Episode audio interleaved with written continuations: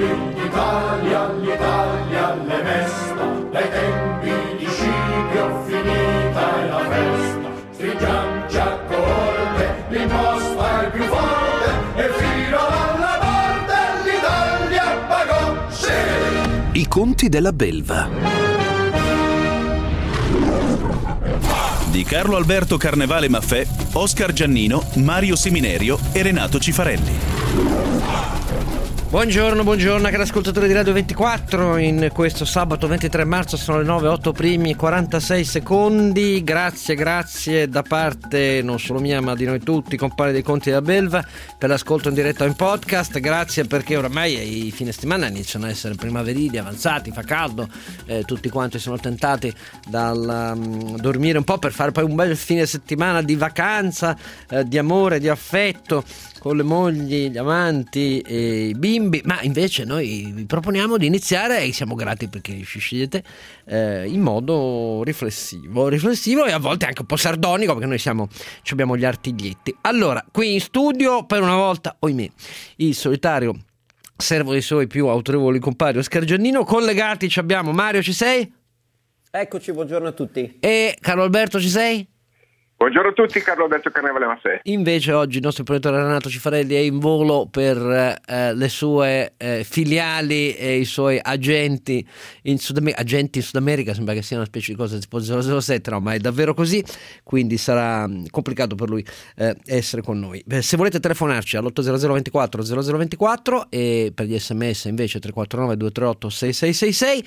Come sempre la struttura della trasmissione, iniziamo con dati e riflessioni interne e internazionali Eh, di Mario Seminerio e mh, dopodiché abbiamo dalle nove e mezza alle dieci due ospiti con cui riflettere insieme, ma lo faremo da subito, dall'inizio, su uh, una delle vicende che più ha uh, infervorato commenti uh, retrospettivi nell'economia e la finanza del nostro paese in questa settimana, dopo uh, che la Corte Europea di Giustizia è tornata sul tema: può o meno il Fondo um, di tutela uh, dei depositi italiano essere considerato uno strumento volontario e privato oppure no?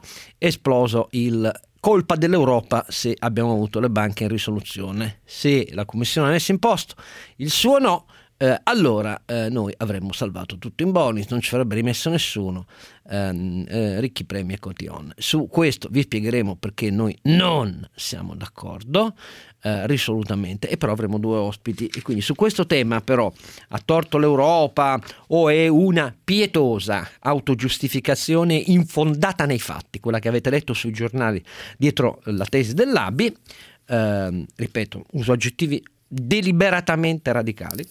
Abbiamo con noi poi anche due ospiti, Lando Maria Sileoni che è segretario della Fabi, la Federazione Autonoma Bancaria Italiani, e il problema sarà eh, ragionare cosa sarebbe avvenuto se, una realtà controfattuale eh, rispetto agli occupati del settore, e Roberto Nicastro. Roberto Nicastro è stato ex direttore generale di Unicredit, è stato poi il presidente delle good banks poi risolte, cioè Marche, Etruria, Chieti e Ferrara, e adesso è senior advisor Europa per Cerberus Capital Management. E dopodiché, dopo il giornale radio, noi ci auguriamo che di ricevere molte telefonate da voi su questo tema, se, se l'Italia per così dire è stata umiliata in vano oppure se l'Italia continua a raccontare balle come sembra a noi, e eh, invece dopo le dieci facciamo una riflessione sui dati dell'occupazione più recenti, perché ci sono dei dati su cui riflettere, tipo l'aumento della disoccupazione e a che cosa si deve. Quindi sarà con noi Bruno Anastasia che dirige l'osservatorio sul mercato del lavoro regionale di Veneto Lavoro, che è un'intera regione veneta che eh, si è caratterizzato sempre più negli anni per la qualità delle sue eh, analisi. Allora, oltre a questo, eh, caro Alberto, cosa vogliamo segnalare? Che lo scontro Italia-Francia prosegue non solo sottoterra con i tunnel, ma anche sul naso con gli occhiali di Essilor e Luxottica e sui cavi eh, telefonici eh. tra Viondi, eh, Elliot e C D P. Eh, sembra che il fronte su Italia e Francia rappresenti uno dei, dei territori più caldi, caro Oscar, della difficile sperimentazione di una governance condivisa, condivisa eh, a livello europeo. Eh, mi spiego. Le volte in cui i francesi sono venuti in Italia e hanno comprato pagandoli, anzi secondo me anche strapagandoli, i marchi italiani del lusso, no? eh, abbiamo discusso l'altra volta della famosa legge Pernigotti, eh, surreale, Eh, ma hanno sostanzialmente chiarito che comandavano loro. Penso ai gruppi Al Demash, penso a acquisizioni bulgari, loro piana, no? Penso a Richemont, penso ovviamente a Kering. Tutto è andato bene, anzi le aziende italiane comprate dalle aziende francesi eh, con una governance chiarissima stanno performando meglio del mercato. Laddove invece la governance non è stata chiarita, è il caso perché per me, secondo me, esemplare è proprio quello di Luxottica, no? Eh, dove abbiamo un imprenditore geniale, assolutamente geniale, come eh, Del Vecchio, che eh, diciamo tenta di mettersi d'accordo per una governance con Essilor e alla fine però dopo pochi mesi questo equilibrio delicato eh, non regge. Eh, stessa cosa è successa quando un imprenditore eh, come quello di Vivendi viene in Italia senza bussare, senza chiedere permesso eh, e in maniera un pochino, come dire, poco, se volete, poco urbana, poco diplomatica, compra pezzi di Telecom, compra pezzi di Mediaset e poi si scontra con la dura realtà. Il risultato tra Italia e Francia sembra che eh, le cose funzionino soltanto quando è chiaro chi comanda, e io passo a dire è quando è chiaro chi comandano i francesi. Quando si cerca di trovare un equilibrio di governance non si riesce a trovare una sintesi. Un po' è colpa, diciamo, della personalità degli imprenditori, eh, penso appunto al nostro Del Vecchio, eh, che cioè, non ha la colpa di essere un bravo imprenditore, ha certamente forse poca esperienza nel convivere, nel trovare regole di compromesso, no? Abituato come è stato a fare, posso dire, l'imperatore, no? eh, del, del, del suo gruppo, anche se ha managerializzato in, in tempi non sospetti, però lui, spalleggiato da un altro grande re, cioè, se, se Del Vecchio è l'imperatore, Giorgio Armani è certamente il re, eh, è certo che non è facile trovare le modalità di accordo, ma sul tavolo dell'Europa, se posso chiudendo il discorso, bisognerà cercare strade per cui le fusioni europee, I, i, i raggruppamenti internazionali, almeno all'interno dell'Eurozona, abbiano regole più chiare, più e governance. Finché teniamo, come dire, le regole del gioco dell'economia complessa, spaccate per eh, blocchi nazionali, caro Oscar, questo genere di contraddizioni ci saranno sempre. Però eh, posso dirti, quindi... posso dirti mo, sommessamente da coglione quali sono senza titoli una cosa? Cioè, io le carte dell'accordo un po' le conosco. Allora, ehm, annetto che sì, è vero quello che dici tu nella generalità, eh, lì ci sono scritte delle regole da seguire per la nomine, tra, tra Essilor e, e gli italiani. Il problema è che Del Vecchio dice, i francesi le hanno seguite per la nomine fin qui, ma passa solo gente che piace a loro. Io invece voglio fare un nome e me ne frego delle prassi. No, scusami, cioè adesso, siccome noi facciamo sempre un appello ai fatti, a me di fare il nazionalista anche su questo, se i fatti mi dicono posso sbagliare, sono un cretino, del resto duro poco ormai. Quindi, ma non è questo il punto. Eh, per me, nella vicenda particolare di cui hai parlato, c'è il fatto che Del Vecchio non le vuole rispettare le regole, perché dice il rispetto delle regole del patto, del come si fa, quali comitati eh, individuano le rose dei nomi e chi sceglie, dice per il momento hanno scelto solo gente che piace a loro. Del resto questa fusione ha, ehm, negli anni ha avuto anche tentativi e lui ogni volta ha detto no perché diceva che voleva comandare lui.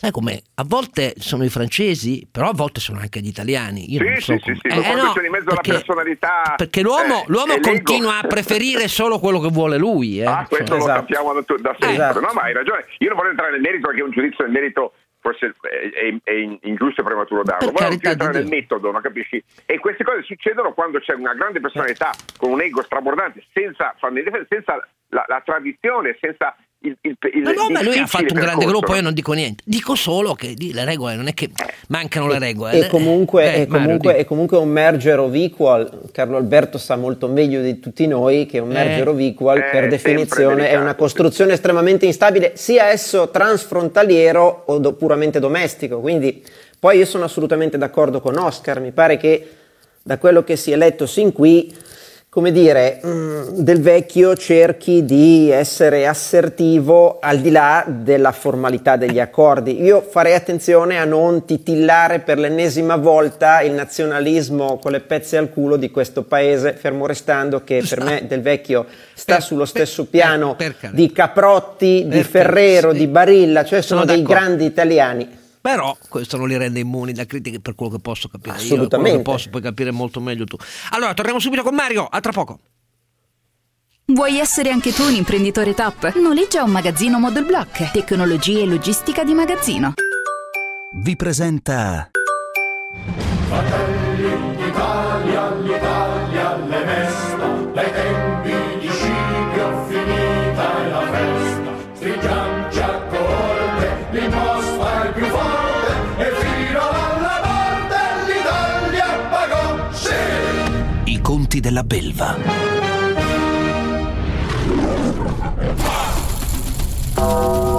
Ricordati che devi morire!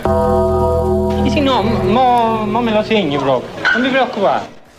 Qualcuno mi cita Seminerio, non me ne frega niente di quello di Seminerio. Non me ne frega niente, va bene? Parlo di economisti, parleremo con gli economisti. Anzi, ho fatto anche male a nominarlo, va. Grazie Mario. Allora, eccoti qua. Eh, nella, sì, nella, par- nella partiamo tua... dal fondo. Partiamo dal fondo. No, e ieri brutti dati dappertutto, no? L'indice dei direttori acquisti di Market uh, per la Germania ha mostrato nel manifatturiero una contrazione an- a marzo, stima Flash, ancora più profonda dei timori iniziali, mentre in Germania il settore dei servizi è ancora in lieve espansione, in Francia la contrazione coinvolge manifattura e servizi. Parallelamente negli Stati Uniti lo stesso indice ha mostrato una decelerazione della manifattura. Poi sapete che ehm, negli Stati Uniti, dopo che la Fed si è scoperta colomba dicendo che ci sono un sacco di fattori di incertezza e rischio globali, tra cui la Brexit, eh, il protezionismo e quant'altro, si è scatenata una vera e propria corsa ai titoli di Stato, cioè una sorta di flight to quality. Il rendimento dei treasury sul decennale è letteralmente precipitato, era a tre virgola venti solo pochi mesi fa, adesso siamo sotto due virgola cinque. Stesso discorso in Europa, dove eh, la grande corsa a perdifiato dei mercati azionari eh, di inizio anno, che non aveva, a mio giudizio, motivazioni fondamentali sufficientemente robuste, ha subito una brusca battuta d'arresto nella giornata di ieri. Il dato statisticamente più interessante è che il Bund tedesco decennale è tornato a esprimere rendimento negativo, ieri ha finito a meno zero virgola zero diciotto se ricordo bene, quindi è tornato negativo. L'ultima volta che il Bund decennale è stato negativo è stato nell'ottobre duemilasedici. Ieri praticamente ehm, il paese che ha subito maggiormente questa fase di avversione al rischio, di presa di coscienza che in Europa c'è una recessione manifatturiera in corso, è stato l'Italia, con un nuovo allargamento dello spread che sta ritornando serenamente in area duecentocinquanta. Però in settimana abbiamo sentito Salvini dire che lo spread era tornato a, prima del governo Conte. Sul piano fattuale questo sarà anche vero, nel senso che lo spread è tornato a prima di dove fosse il giorno del giuramento del governo Conte. Però se andiamo a vedere dove era lo spread durante le trattative per la nascita di questo governo, durante eh, il blocco che portò all'abbandono del primo tentativo di Conte, eccetera, eccetera, qui ci sono ancora centoventi centotrenta punti base che ballano. Questa è una cosa che si riverbera anche sulle banche, poi ne parleremo con i nostri ospiti e faremo capire a chi ci ascolta, almeno chi ha la buona fede di capire, che non basta rileggere la storia a proprio uso e consumo per inventarsi un controfattuale vittimistico e capire che poteva andare tutto bene. Tra le altre cose che abbiamo visto in questa settimana, in realtà è di domenica scorsa, no? È stato un piccolo spin che si è spento quasi subito nel marasma Uh, mentale che caratterizza questo paese. Domenica scorsa sui giornali si poteva leggere che esisterebbe un piano del ministro Tria per stimolare la crescita. Te ricordi, no Oscar? Eh, che sì. Domenica scorsa hanno durato scritto poco, tutti. Direi. Sì, no, ma addirittura c'è stato chi si è spinto a scrivere di terapia shock. Esatto. Ma cioè, dove praticamente pare che Tria voglia reintrodurre il superammortamento, poi ci spiegheranno perché lo hanno cancellato. Um, dare più agio per le aziende che emettono mini bond ampliando i margini del consorzio di garanzia, dare più flessibilità sulla disciplina della patent box, cioè praticamente i redditi prodotti da uh, brevetti, dagli intangibles, e tante altre meravigliose cose che erano già presenti nel quadro normativo di questo meraviglioso paese e che sono state cancellate dalla legge di bilancio duemiladiciannove. E quindi ora Tria, povero, povero uomo anche lui, sta cercando, starebbe cercando di reintrodurle. E ci sono giornali che parlano di terapia shock. Cioè l'unico shock che dovrebbe cogliere questo paese è quello della presa di coscienza della stupidità con cui la vita pubblica si svolge qui da noi. Non credo che sarà la prossima punto, questa acquisizione. Comunque, eh, eh, per, per bah, essere chiari, aggiungo, esatto, non credo che sarà vai, vai. prossimo all'arrivo di questo. Solo per dire, nel corso della settimana le controverse vicende di questo presunto piano shock sono state l'aver appreso poi sui giornali che ehm, i leghisti e, e i cinque Stelle non lo considerano chi per metà, chi per l'altra metà prioritario.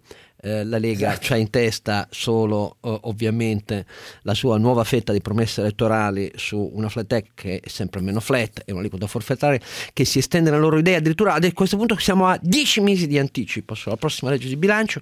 Unica cosa, le elezioni, eh, unico effetto, quando anche si facesse non ci credo perché avrebbe un effetto destabilizzante ulteriore su una finanza pubblica che ricordo c'ha ventitré miliardi rotti intanto di I V A e accise da pensare e quelli da recuperare per effetto della minor crescita di quest'anno. Siamo quasi sulla quarantina di miliardi senza metterci ad aggiungere una nuova fetta delle promesse elettorali della Lega anzitempo, il cui effetto sarebbe quello di scassare e rendere ancora più iniquo questo cazzo di sistema di prelievo. Sì sì, lo uso apposta, a casa che fate i salti, sopportatemi ancora per poco che ogni tanto dico una parolaccia, perché l'idea per cui io debbo assistere a questi pronubi ehm, autodidatti eh, della, ehm, della flat tax che servono solo a rendere ancora più scassato e iniquo il sistema del prelievo, iniquo, iniquo, capite? Perché poi chi resta non si capisce perché. Cos'è? Morso da una tarantola che deve essere, deve rimanere soggetto all'iperprogressività tra i lavoratori e i dipendenti e i pensionati? No, e questo è l'effetto. Bene, questo scusate, solo per dire che poi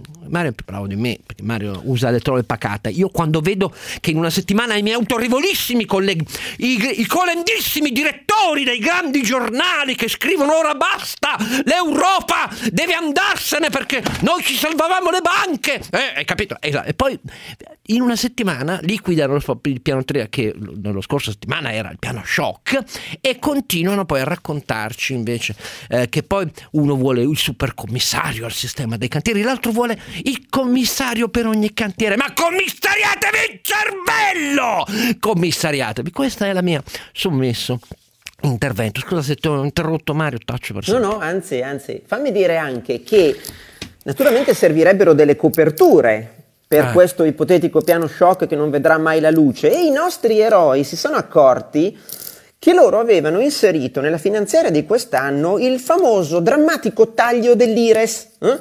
quello eh, dal ventiquattro al quindici per cento, solo che questo non è un taglio generalizzato e incondizionato, ma ha delle condizionalità. Quali erano queste condizionalità? Che le aziende vadano a destinare gli utili all'acquisto di impianti, macchinari, attrezzature e assumano personale a tempo determinato in entrambe le circostanze in maniera aggiuntiva rispetto all'esistente. Allora, intanto un'azienda deve avere gli utili e pare che in questa congiuntura non sia semplicissimo avere gli utili. Dopodiché però la vera tagliola è quella che chiede che queste assunzioni a tempo indeterminato e questi investimenti in macchinari e attrezzature siano addizionali all'esistente. Quindi se per caso ti è sceso il livello di organico e tu assumi qualcuno e rimani al di sotto del livello di organico dell'anno prima, te la prendi in tasca perché questa nuova I R E S al quindici per cento non scatta. Quindi i nostri eroi si sono accorti che questo sarà un residuo attivo, eh cioè che quello che loro hanno accantonato non verrà mai utilizzato, utilizzato, verrà utilizzato in maniera del tutto simbolica e tra qualche tempo voi vedrete che ci sarà qualche gazzettiere che dirà che c'è un tesoretto derivante dal fatto che la nuova I R E S non sta venendo tirata dalle imprese.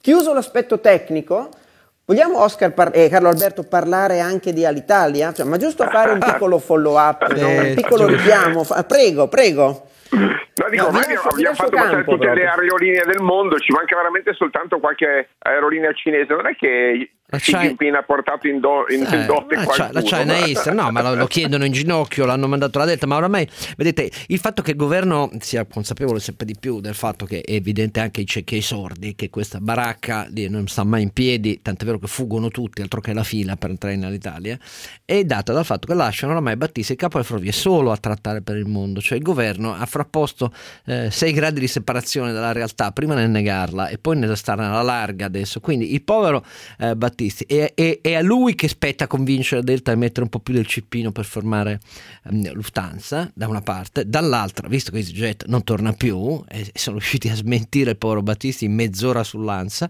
eh, perché lui aveva escluso che non fossero più parte del tavolo, dopo aver fatto invano, invano perché quello che vi dico è che ho ragionevoli motivi per eh, dirvi che Fincantieri non accetterà mai, anche se loro hanno confermato Bono di entrare nella cordata all'Italia.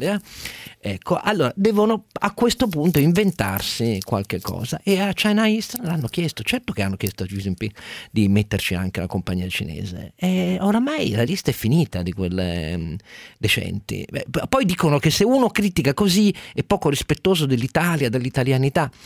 Ma sono anni, questa vicenda è aperta, l'ennesima, eh, da due anni, detto dall'inizio con persone tra voi che conoscono il numero del trasporto aereo, che non aveva nessun senso, e adesso sanno, stanno eh, in un cul-de-sac. E che vi devo dire, cari compari? Che poi, eh... che poi Oscar, diciamo anche che questo mh, dieci per cento di Delta, eh, eh, che sare- ipotizzando che siano cento milioni...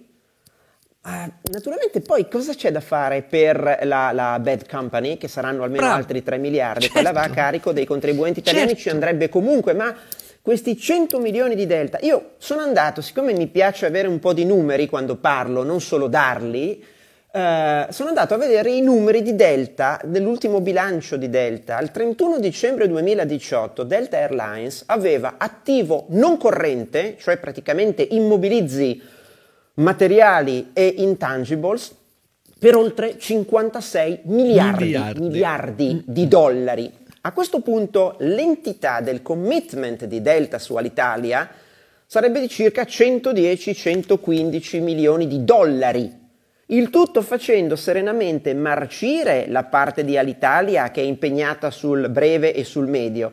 E poi c'è questa chimera, questa pentola d'oro in fondo all'arcobaleno, che sarebbe il lungo raggio. Non mi pare serva un genio per arrivare alla conclusione che a pensar male si fa peccato, ma Delta punta semplicemente a stallare ah, sì, Lufthansa sì. nell'acquisizione di quote di mercato sul lungo raggio di Lufthansa passando dall'Italia. Non so come la pensate voi, no, no, ma io, io non vedo d'accordo. Altre chiavi di lettura. Io sono d'accordo, fa il suo interesse massimizzando oh, un cippino, eh, e in Italia purtroppo l'abbeveraggio della stampa allineata lo presenta come una colossale operazione. D'altra parte l'unica proposta seria e ragionevole è la proposta di Lufthansa: datecela pulita senza debiti, esatto. A un euro ve la compriamo, ma almeno la facciamo, almeno facciamo lavorare. Eh, quello che deve fare una, un'aerolinea moderna, e io sinceramente possiamo, ritengo che ancora non oggi sia l'unica cosa seria. Eh. Ma non possiamo darla al fondo interbancario all'Italia? Ah, ah giusto, è vero. eh beh, eh, di quelle... non avrebbe... Vi prendiamo subito di qui e vi dico però che dovrete sintetizzare come la pensiamo, tirate la, la moneta, eh, chi di voi due in un minuto, perché poi eh, così poi incalziamo gli ospiti. Intanto pausa e torniamo.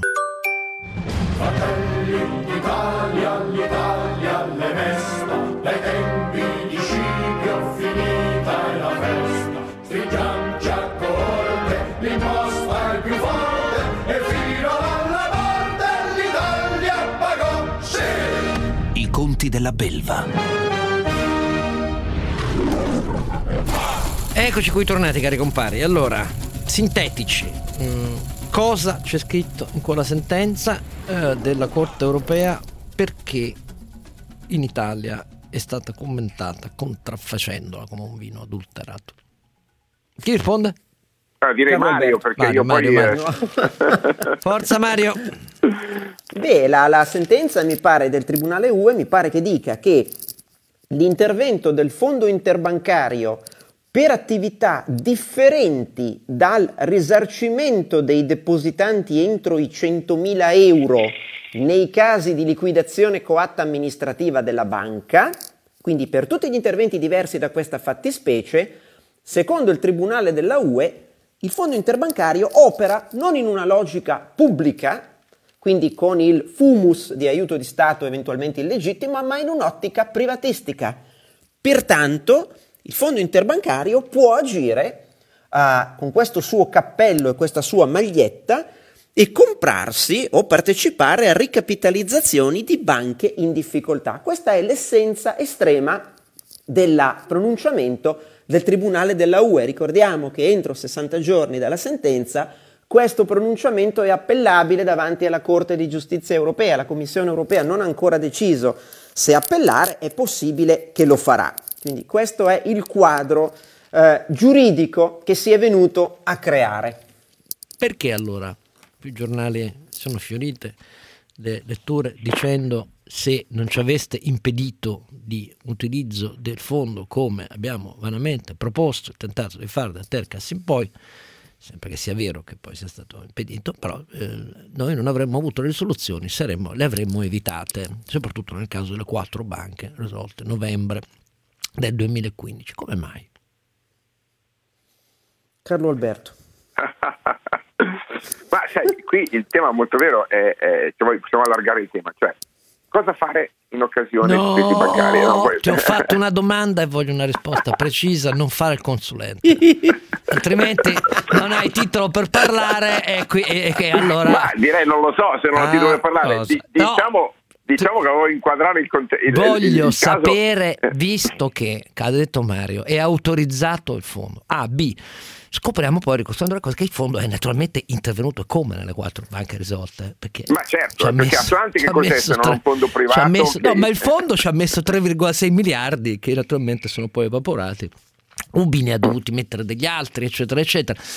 L'avremmo evitata la risoluzione delle banche? Ma certamente no, ah. ma, ma è assurdo sostenere che l'intervento doveva essere evitato qualsiasi cosa. Le, le banche erano in condizioni disperate ed erano, eh, ed erano oggettivamente non salvabili, e lo sta dimostrando il processo che è seguito alla loro risoluzione, la difficoltà nel liquidare eh, quei crediti deteriorati che tutt'oggi sono a bilancio Della, della società che li ha rilevati, e che quindi diciamo certamente non avrebbero potuto essere trattati meglio con qualche mese in più di, di, una di delle altre obiezioni della formidabile controffensiva italiana è dire: avete imposto, e questo ha a che vedere con Atlante, col famoso tentativo di riprezzare l'intero mercato dei crediti deteriorati, un prezzo bassissimo, quando dal duemilatredici ehm, poneste le, il, il, il primo certo, paletto che poi esatto, diventa B R R D. Pre- prezzo e tempo di liquidazione, che eh. sono i, le due obiezioni più importanti dal mio punto di vista, legittime ma smentite dai fatti successivi. Eh, il prezzo di mercato semmai è più basso di quello, e i tempi di liquidazione rimangono tra i più alti in Europa, e non solo per colpa dell'Europa, semmai per colpa proprio dell'Italia, dal fatto che abbiamo criteri di repossession che sono i più inefficienti d'Europa. Quindi prendiamocela con, con noi stessi quando si tratta di fare queste e cose. E in sintesi qua. Estrema io dico che la politica del uh, tutti per uno e buchi per tutti, qualunque sia il livello, non il livello sistemico della banca, perché qui l'idea è la nostalgia di applicarla dalla micro banchetta alla maxi banca, a me è sempre sbagliato. Esatto, sempre. Però fammi dire un'ultima cosa che riguarda le good bank, perché il tema va diviso in due, no? Sì. Quindi la parte bad con il tema diciamo della, della recupero dei, eh, dei, del valore residuo dei crediti deteriorati, che è tutt'altro che Eh, scontato né nel valore né nel tempo, quindi una, una, un prezzo di, eh, diciamo imposto dall'Europa non è certamente una cosa calata dall'alto, e certamente l'idea di Atlante di farlo ricostruire un laboratorio si è scontrato con la realtà. La good bank, che, eh, che era l'altro argomento che ci è stato sottoposto dicendo: ecco, ci avete forzato a venderla in poco. Sì, la good bank ha richiesto da chi le ha comprate aumenti di capitale di centinaia di milioni, ha richiesto ristrutturazioni profondissime, e la ragione è molto semplice: nessuno voleva comprarle perché non avrebbero mai potuto eh, giustificare il costo del capitale. Esatto. Quindi di cosa stiamo parlando? Cioè, no, stiamo parlando di questo, però dobbiamo non, so, non cambia la sostanza dei fatti. Quando le banche sono marce, sono marce. Dobbiamo porci come sempre, porci non nel senso di suini, ma porre a noi stessi una domanda: se siamo in quattro gatti spelacchiati a richiamare i fatti e a obiettare, che cos'è che non funziona, cari colleghi, nella nostra posizione? Perché noi sembriamo dei matti, questa settimana siamo sembrati dei matti, siamo quattro scalcagnati. L'intera Italia, mi dispiace la stragrande maggioranza degli accademici che ho letto, mi dispiace rilevarlo, caro, caro, vabbè, però è allineata sulla linea, eh, la Corte Europea restituisce l'onore, stanga la Commissione, eh, le banche cioè, sono andate nei guai per colpa della Commissione Europea, quindi qualcosa non funziona nel nostro racconto. Magari guarderei a livello di indipendenza rispetto al livello di autorevolezza. Bene, però qualcosa non funziona nella nostra posizione, perché non, si, siamo più minoritari di una pulce dopo la disinfezione sul manto di un gatto, eh, proprio oramai non, non so, quindi qual, qualcosa non funziona. Allora facciamoci dire da due ospiti di che cosa non funziona dal loro punto di vista. Sono con noi intanto Lando Maria Sileoni, che è segretario della Fabi, Federazione Autonoma Bancaria Italiana, che conosciamo da, da, da anni, ci siamo spesso divertiti e anche civilmente impegnati, perché io non, non rido mai su chi lavora e chi perde il posto del lavoro per le battaglie che ha fatto. Grazie di essere con noi, Lando Maria. Buongiorno, grazie a voi, grazie a lei. E poi Roberto Nicastro, Roberto Nicastro è stato direttore generale di Unicredit, è stato presidente delle Good Banks poi risolte, cioè Marche, Etruria, eh, Chieti e Ferrara, quindi insomma l'ha vista da, da dentro oltre che da fuori, adesso è senior advisor eh, in Europa per Cerberus Capital Management. Buongiorno, Buongiorno, Buongiorno a tutti. Sileoni, per, dal suo punto di vista questa sentenza e, e quello che è successo questa settimana, che cosa dicono? Allora, io vorrei, in maniera molto sintetica, no, eh, porre l'accento a quattro osservazioni che avete fatto, che ha fatto lei, che ha fatto sia Seminerio che Carlo Alberto Carnevale Maffè. Allora, Seminerio parla di essenza estrema.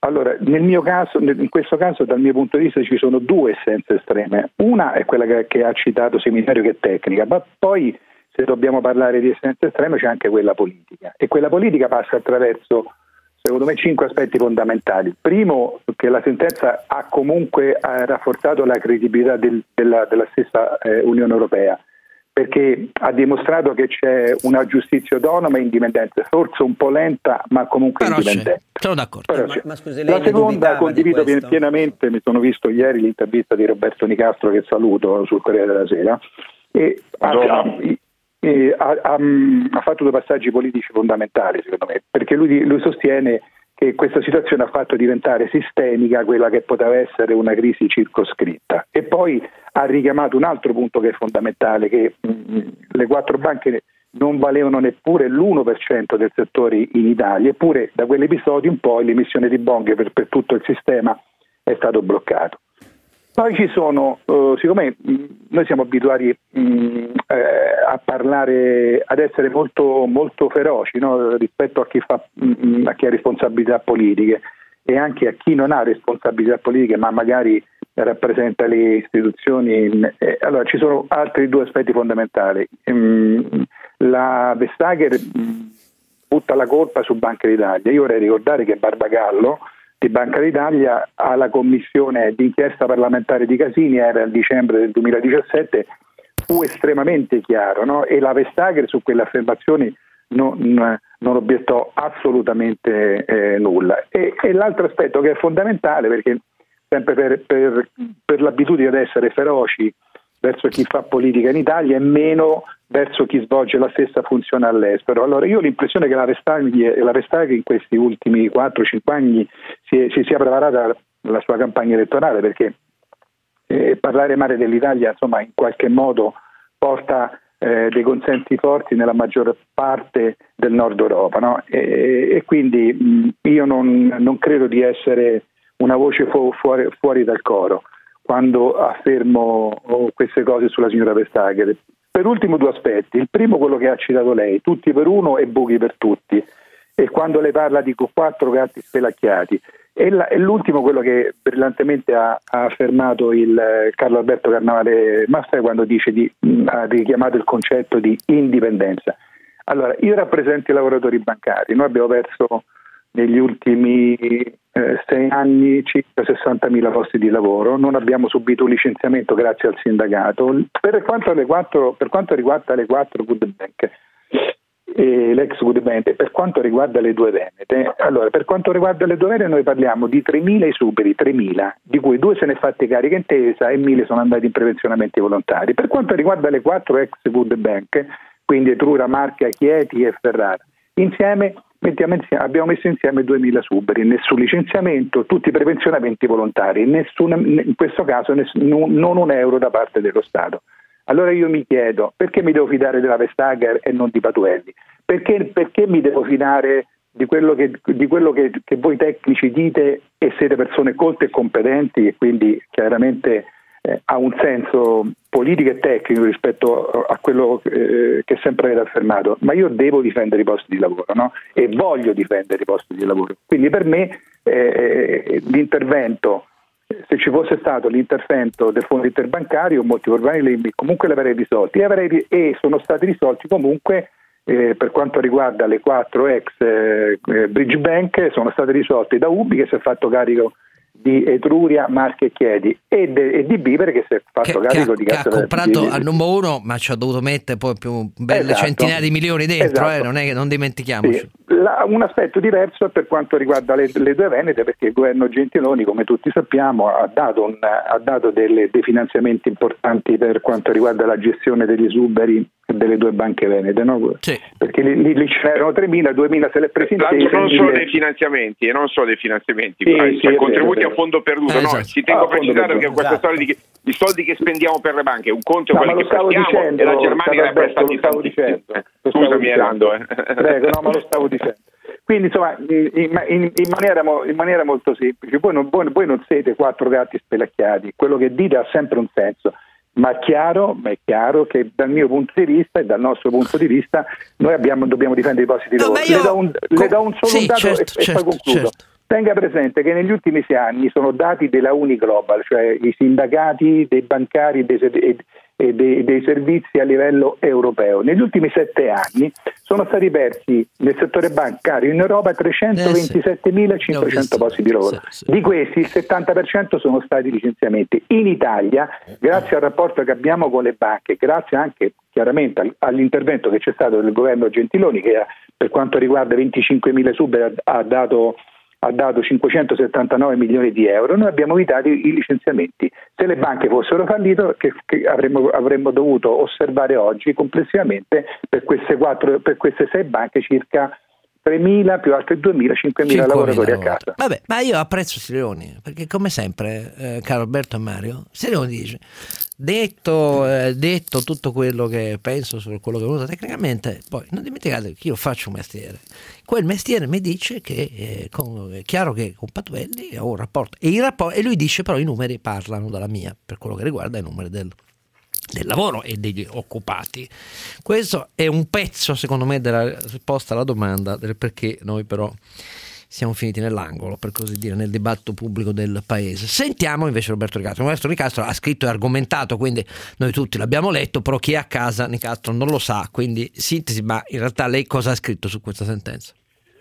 Eh, buongiorno ancora. Eh. Eh, ma guardi, sostanzialmente il eh, punto di vista eh, sul tema è un punto di vista ehm, che richiede anzitutto eh, una contestualizzazione, ovvero mentre rispetto alla crisi bancaria un paese come la Spagna decise nel duemiladodici di eh, prendere il problema di petto, eh, lo fece, lo eh. fece il governo e assieme all'opposizione, questo mi sembra un tema molto rilevante, che... e decisero allora di eh, prendere denaro pubblico di fonte eh, europea, accettando anche un anno di condizionalità. Nel duemiladodici, quasi all'unanimità, l'Italia decise invece di rinviare il problema. Più, più di una volta portò... ho ricordato su questo che andammo da Monti in maniera riservata e Monti disse non posso per questo, per questo, per questo, per questo. Errore secondo me capitale, un, eh, secondo, di for... informazione, un secondo di informazione di traffico e poi torniamo da Nicastro. Amissima Assicurazioni, l'orgoglio di essere uno di famiglia. Scopri di più su amissima punto it.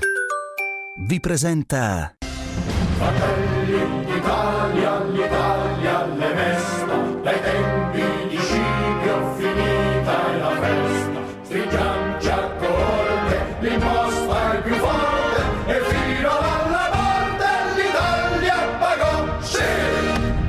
della belva. Allora Nicastro, meglio sarebbe stato fare come la Spagna, non deve convincere noi, ma l'Italia decise diversamente. Detto questo, e quindi arriviamo al duemilaquindici eh, in una situazione in cui precedentemente all'avvio della risoluzione delle quattro banche avevamo una situazione in cui le quattro banche stavano già messe molto molto male, in una situazione di sostanziale dissesto. Punto numero uno. Punto numero due, esisteva una fragilità diffusa nel sistema bancario, che non era crisi sistemica, era una fragilità diffusa. Punto numero tre, a questo punto eh, in relazione alle nuove normative europee non vi era più la possibilità di utilizzare denaro pubblico come rete di sicurezza rispetto alle crisi, e quindi non vi erano alternative diverse eh, da quanto si cercava di fare in quel momento, che era quello di gestire gradualmente la crisi, le crisi che si andavano presentando. Eh, che cosa ha eh, ingenerato la decisione della D G Competition? Ha sostanzialmente precipitato la crisi in una situazione che non presentava reti di sicurezza, e quindi il eh, eh, punto d'attenzione che ho evidenziato eh, nell'intervista fatta è che in realtà eh, questa decisione ha generato tre problemi molto significativi. Primo, eh, ripeto, una situazione di fragilità diffusa ha fatto diventare praticamente sistemica quella, e quindi diffusissima, quella che poteva essere una crisi ancora circoscrivibile a quattro banche rilevanti per i propri territori, ma che complessivamente non rappresentavano più dell'uno per cento del eh, mercato italiano. Esatto. Secondo eh, punto d'attenzione, hanno costretto una, vendi, una svendita, una vendita forzosa in condizioni estremamente problematiche, con enormi rischi di liquidità per le banche e poi per, per tutto il sistema, Eh, ehm, di fatto andando a distruggere valore e credo eh, generando un costo complessivo per il sistema bancario maggiore rispetto a quella che sarebbe stata una gestione più graduale di quella crisi. E terzo aspetto, che credo eh, eh, voi condividiate, eh, ha fatto male anche alla stessa normativa sul bail-in, normativa che è sacrosanta, perché è una normativa che dice che saremo sistematicamente dallo Stato, perché altrimenti si crea quello che si chiama dato morale. Ma in questo caso un'introduzione non graduale. Aspetti, in questo caso non, non sentiamo non sentiamo minimamente più. Mm. Ah, Roberto, c'è un'interferenza. Quando parli del bail-in ci sono le interferenze sociali. Lo so. Allora, non ti abbiamo sentito.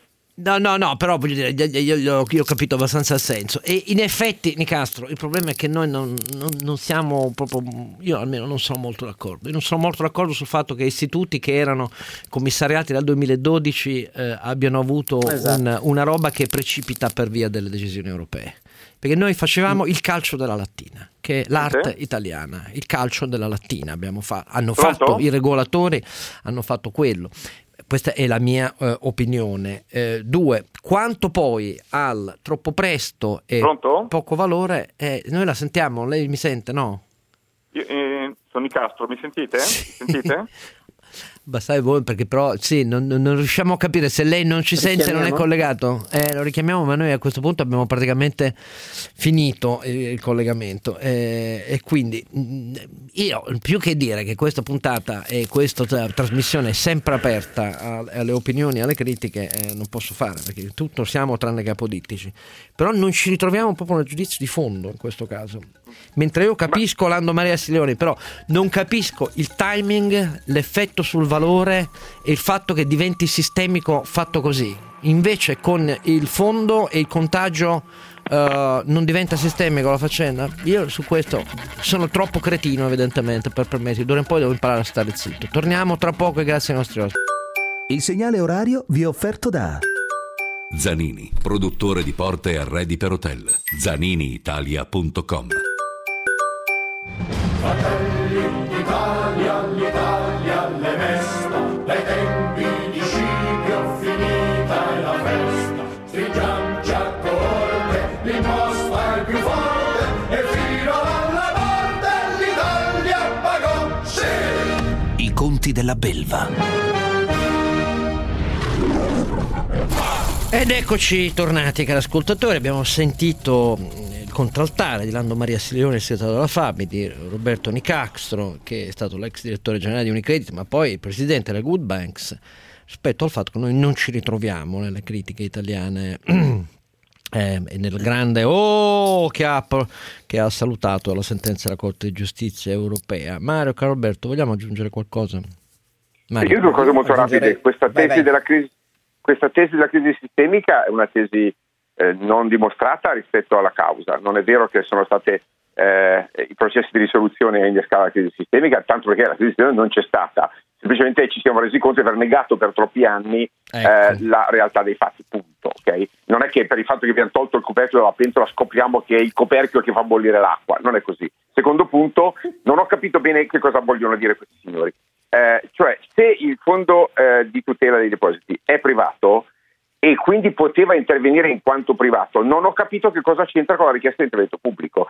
Se il privato voleva intervenire, poteva farlo come ha fatto dopo con, eh, fatto dopo? con, con, con Atlante, Atlante, o come ha fatto lo stesso fondo con un fondo volontario. No, non capisco l'obiezione. Cioè, se il, il, l'Unione Europea diceva no è pubblico, ma te la, la, te la sintetizzo per no come l'ho capito io, perché è, è l'obiezione è che a no allo, all'intervento pubblico, l'obiezione non era privato, l'obiezione è pubblico e lo vogliamo fare pubblico. Scusatemi, non prendiamoci eh, per allora, i fondelli, e allora, ecco. e allora è incongruente, perché oh, quello che ha fatto la Corte di Giustizia è dire no, effettivamente è privato, allora si mettono d'accordo e leggano le sentenze, non so cosa dirti, esatto. Oscar, eh. Ma infatti è, è una colossale caso di contraffazione del commento, partendo da lo spaccio a chi legge e a chi ascolta del contrario di quello che c'è scritto. È per questo che io mi reputo oramai indegno di avere una testa di giornalista. Lo facessero loro questo mestiere in cui mentono su quello che c'è scritto per dire una menzogna rispetto agli effetti e alle origini di quello che è avvenuto. Ma io sono troppo radicale, come è noto. Mario, che la Corte di Giustizia ha ribadito che non ci può essere il veto pubblico e quindi eh. l'intervento del fondo era legittimo in quanto privato, eh. lo vogliamo dire questo? Perché eh, se no la gente veramente però... confonde i piani. Mario, e dal mio punto di vista mente. Mario, io ho alcune cose molto rapidamente perché non vorrei perdere troppo tempo. Eh, intanto mh, Sileoni riecheggia Patuelli, ma mi pare che vadano molto d'accordo i due, il che è sicuramente positivo, quando dice, quando si compiace per la vitalità democratica istituzionale delle istituzioni europee, perché c'è stata una sentenza di primo grado di un tribunale. Io non capisco, l'avevo già commentato sulla frase di Patuelli in settimana, cosa ci sia da rallegrarsi, ma perché qualcuno pensava che l'Unione Europea fosse una sorta di dittatura dove c'è un esecutivo onnipotente e una magistratura di pagliacci asserviti? No, però sai, e poi, sui, scusate, sui giornali signori, italiani molti commenti, lo dicono, però chiusa parentesi. Ho capito, forse saranno abituati ad altri contesti, un po' meno democratici, un po' meno occidentali, però e poi comunque mi pare che dobbiamo vedere se ci sarà l'appello. Quindi tutto questo entusiasmo, no? Con Patuelli che si spinge a chiedere le dimissioni della Vestager dopo una sentenza di primo grado. Io dico, Patuelli si dichiara liberale, provi a praticare il liberalismo che a parole tenta di esprimere. Io sono abbastanza inorridito da sentire una persona che si dichiara liberale chiedere le dimissioni di un rappresentante dell'esecutivo a seguito della sentenza di primo grado del giudiziario. Sono inorridito. Poi altra cosa... Sull'intervento di Nicastro mh, c'è una sola cosa che mi stride, mi ricorda un po' Sant'Agostino, oh signore dammi il bail-in ma non oggi, per cui cioè, alla fine va benissimo l'azzardo morale, combattiamo l'azzardo morale eccetera, ma non oggi perché c'è casino, dopodiché acceleriamo eh, eh sì. la crisi eh, sì. E questo non mi quadra perché ci sono anacronismi. Cos'è l'anacronismo? Consultate un dizionario, è la situazione in cui nascono i controfattuali in cui si rilegge la storia dimenticandosi che la scansione temporale non è stata quella. Mm. Per quanto riguarda poi la richiesta di soldi dell'I S M, come ha fatto la Spagna per le sue banche, vogliamo dire che nel duemilaundici e duemiladodici tutte le metriche italiane del rapporto dei crediti deteriorati e sofferenze erano incredibilmente basse, basse. Eh, certo. Perché erano tenute basse e sono state fatte esplodere dopo, ma certo non per quel diciassette virgola nove per cento di valore di cessione delle quattro banche risolte, ma semplicemente per motivo di realtà. È per motivo di realtà, no, ma perché, chiedere, perché nel duemilaquattordici, soldi... ma perché entra poi la vigilanza europea. Eh, esatto, ma, eh, ma, appunto, ma ricordiamo appunto. Che nel duemilaquattordici arriva la vigilanza europea, stabilisce nuovi standard di valutazione degli asset, nuovi, diciamo, comparabili con il resto del mondo, e finalmente fa emergere il, il, il, che il re è nudo eh, e a quel punto eh, so, non possiamo più negare una que- crisi. E questa è la radice del perché noi eh, non, non siamo... Non potevamo chiedere soldi nel duemilaundici e duemiladodici perché se andavamo a guardare le metriche,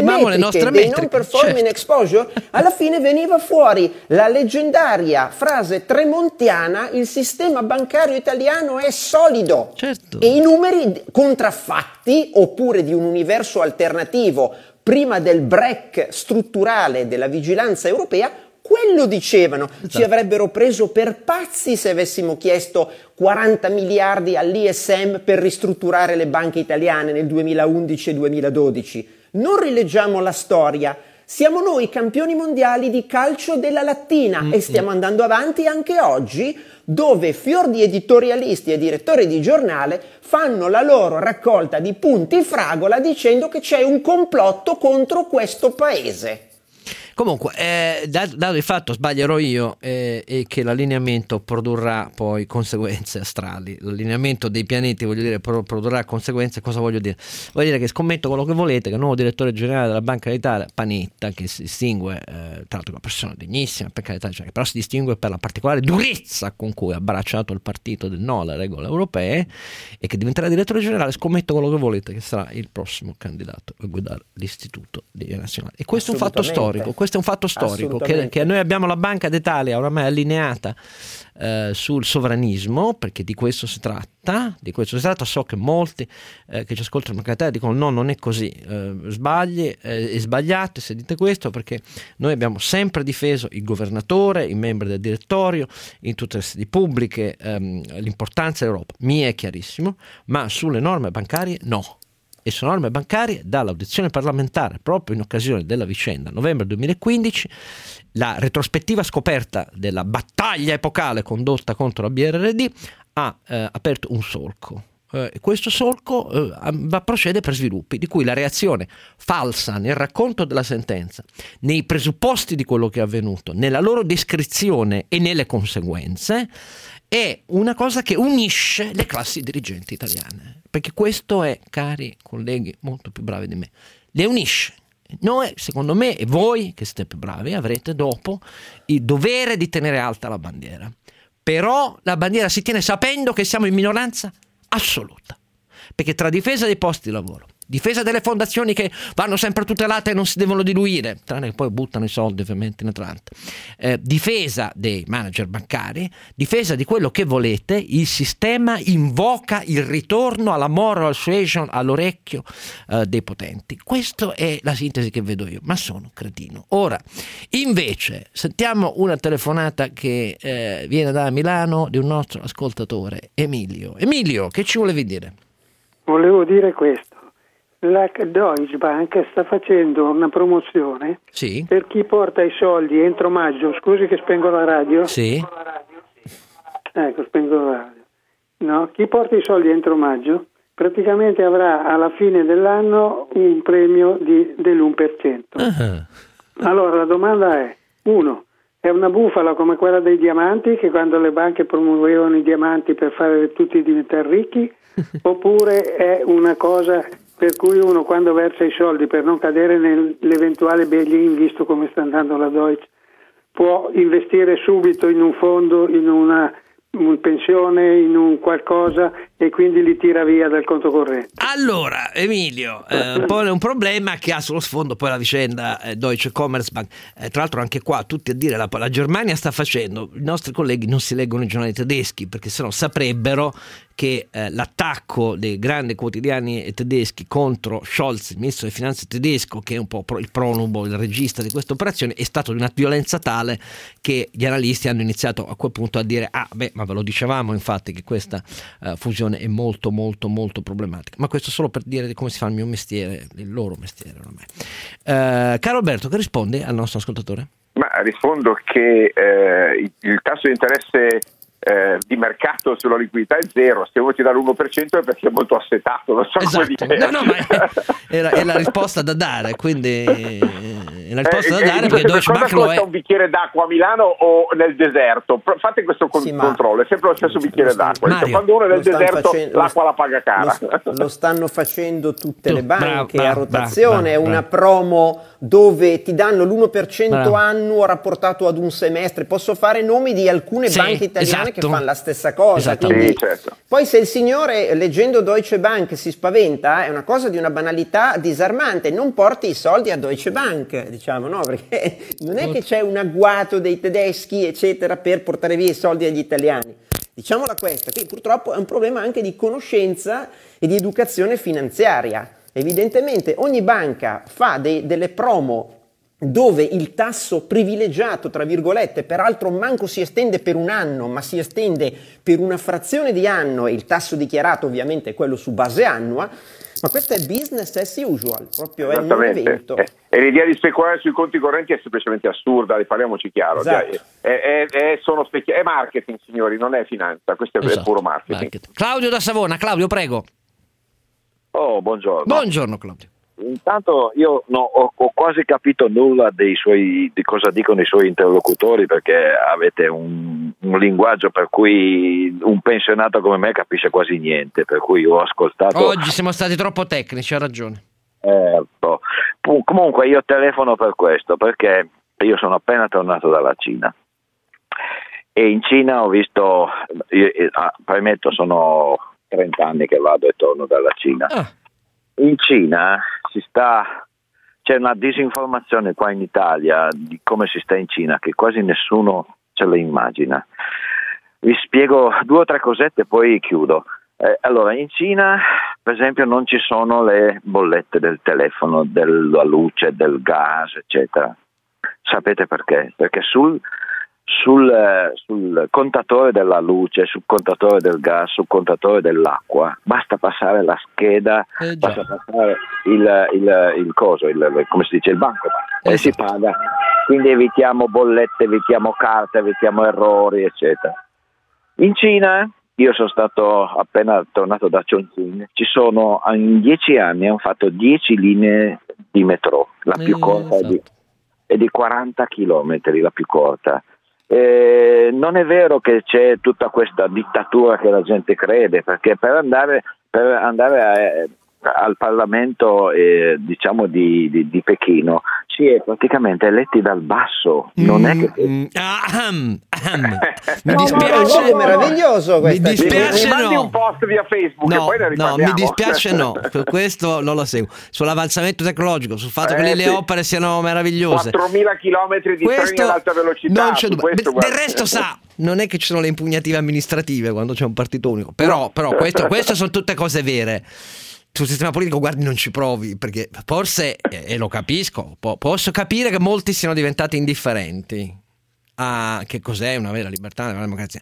Io no, ma non, non la giudico per questo. Il punto uno, il punto due, è vero che ne sanno pochi quelli che magari si ammantano anche a esperti eh, nel, nel nostro paese, perché il progresso lì è stato pazzesco. Pazzesco, che però ha, è, ha dei problemi, nel senso che è diventata una delle ragioni di fondo della sostenibilità di quel modello, perché quello è un modello che aveva una tale percentuale così elevatissima, senza precedenti nelle storie storiche, degli investimenti pubblici come componente del, del vero unico drive della crescita. Prima l'hanno sostituito con l'export, ok, ma poi comunque continuano a dover reggere un ritmo tale che eh, non può reggere, questo come è evidente, c'hanno enormi aree urbane realizzate, vuote e così via. Però detto tutto questo, il terzo punto per me è fondamentale. Dirò che io sono grato a Mattarella perché è stato l'unico in questa commedia per me mal recitata e mal preparata del memorandum d'intesa con la Cina, unico paese del G sette in cui eh, de, ricevendo ieri Xi Jinping gli ha detto: noi dobbiamo parlare del rispetto dei diritti a casa vostra. Eh, il governo italiano se l'è dimenticata, secondo me questa è una cosa fondamentale. Tale. Posso dire, Oscar, Devi. posso dire una cosa? Noi in Italia il Dalai Lama rischiamo di non vederlo più. Già. Okay. Fatto bene a richiamare Nella questo serie, ecco, eh, ecco, perché questo è un, è un nome che piccolo significa inciso. Diritti e storia, permanenza di un modello, eh, così, hai fatto bene a raccontare. Allora, eh, dati lavoro eh, che abbiamo visto questa settimana, ti chiedo, Mario, di eh, ricordare alcuni apparenti paradossi, perché c'è un paradosso per il quale ovviamente governo e maggioranza fanno garire la bandiera, c'è un altro che riguarda i disoccupati, perché adesso eh, ci raggiunge Bruno Anastasia, che è l'osservatore del mercato del lavoro, che lui dirige l'osservatorio del mercato del lavoro regionale del Veneto Lavoro, eh, ente della regione Veneta. Che cosa abbiamo visto in questi dati, Mario, questa settimana? Eh, abbiamo visto eh, l'ennesimo aumento molto rilevante delle stabilizzazioni, cioè delle trasformazioni di contratti a termine che diventano a tempo indeterminato. Abbiamo visto però la corrispondente riduzione in valore assoluto del numero dei contratti a termine su base annua. Il saldo di queste due voci indica un'espansione dell'occupazione che è sempre più rallentata, e poi a gennaio abbiamo avuto un aumento del tredici per cento dei richiedenti sussidi di disoccupazione rispetto allo stesso mese del duemiladiciotto, quindi circa un poco più di duecentomila richiedenti. Ricordiamo che le richieste di disoccupazione hanno una fortissima stagionalità, cioè proprio hanno un pattern su base mensile, quindi, nota ad uso di alcuni giornalisti, inutile confrontare gennaio su dicembre, dicembre perché esatto. sono mondi completamente differenti. Si va a guardare gennaio, gennaio diciannove, ah, sì. su gennaio diciotto, su gennaio diciassette, su gennaio sedici. Bravissimo. Quindi la situazione è questa: aumento delle trasformazioni a tempo indeterminato, riduzione molto marcata dei tempi determinati, aumento delle iscrizioni alla richiesta dei sussidi di disoccupazione. E naturalmente la domanda a cui poi eh, il ricercatore può tentare di dare domanda e l'analista può tentare di dare, di dare risposte è i, eh, gli interventi più recenti sul mercato del lavoro. Decreto dignità, no, non si parte da quello, si parte da trasformazioni di contratti a tempo precedenti in eh, tempo eh, indeterminato. Poi B, decreto dignità. C, interventi di questo governo, cioè reddito di cittadinanza.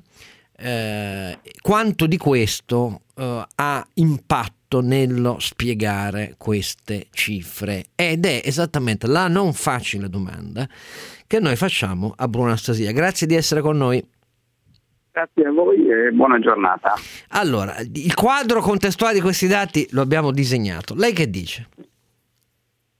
Eh, dico che l'avete disegnato appropriatamente e che bisogna sempre collocare i dati, anche se sono relativi ad un mese, in uno scenario un po' di più lungo periodo, altrimenti si rischia sempre di, certo. eh, di esagerare nell'interpretazione di variazioni minime. Eh, abbiamo molte informazioni sul mercato del lavoro negli ultimi tre anni, anche grazie alle fonti di natura amministrativa che possiamo utilizzare, e quindi possiamo guardarli, possiamo guardarli bene, diciamo.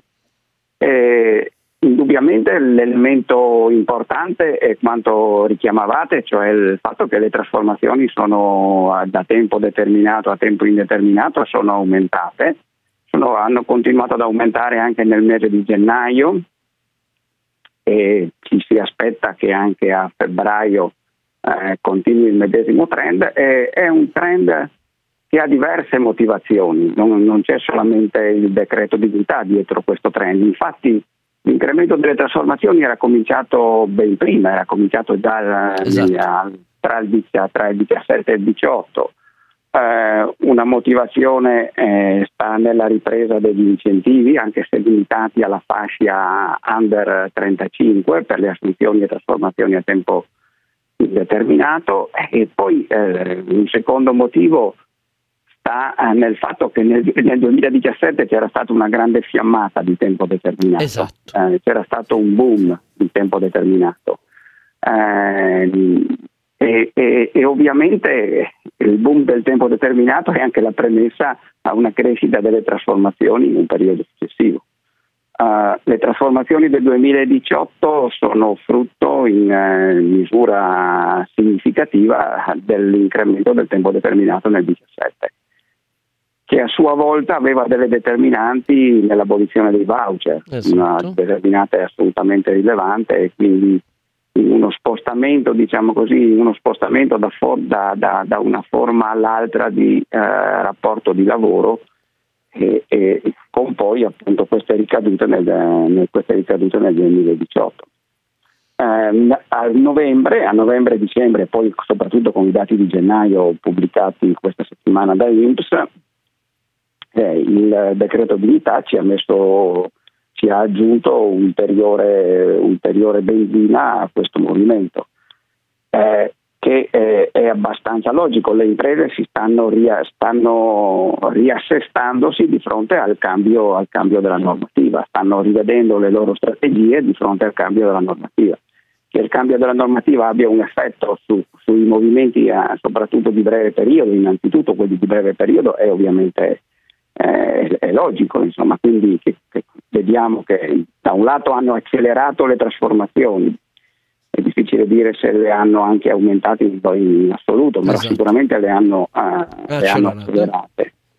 eh, hanno ridotto il, la domanda di lavoro a tempo determinato, ma soprattutto hanno ridotto, eh, hanno ridotto i rinnovi, hanno ridotto le proroghe. Questo è nettissimo, eh, se, soprattutto se posso, ma c'è anche qualche effetto sulla, sull'offerta di lavoro, non solo sulla domanda di lavoro. Il decreto dignità certamente, ma eh, il reddito di cittadinanza non sta spingendo gli indecisi a chiedere chiaramente eh, iscrizione alla disoccupazione? No, eh, il reddito di cittadinanza finora è impossibile che abbia avuto effetti sui numeri. Eh, stiamo ragionando su numeri, su dei numeri relativi a gennaio. Il reddito di cittadinanza Uh, non può aver avuto um, alcun effetto su, sui numeri finora, ne avrà sicuramente, eh, non, so, non siamo in però grado quando, di quando li vedremo, perché c'è l'ag temporale, quando l'ag temporale sarà passato inizieremo a poterli vedere, no? Come? Quando sarà passato l'ag temporale necessario perché il diritto di cittadinanza inizia a esercitare effetti che siano visibili e rilevabili, ma deve passare il tempo giusto o no? Deve passare diverso tempo, perché eh, che, cosa, che cosa ci aspettiamo dal reddito di cittadinanza? Che aumenti l'offerta di lavoro, che aumenti il numero di disoccupati. Mm. Ci aspettiamo che molte persone da scoraggiate si trasformino in disoccupate, perché per chi è già disoccupato eh, il reddito di cittadinanza eh, non cambia niente. No, sotto no, il profilo, esatto, esatto. Sotto no. il profilo dei no, no, cioè, ragionevolmente le cose da attendere sono quelle che ha detto lei. Comunque, eh. g- grazie eh, anche a Bruno Anastasia. Cari compari, siamo arrivati alla fine, io vi saluto, vi abbraccio, vi abbraccio e vi saluto. Cari ascoltatori, continuate su Radio ventiquattro ovviamente. Punt-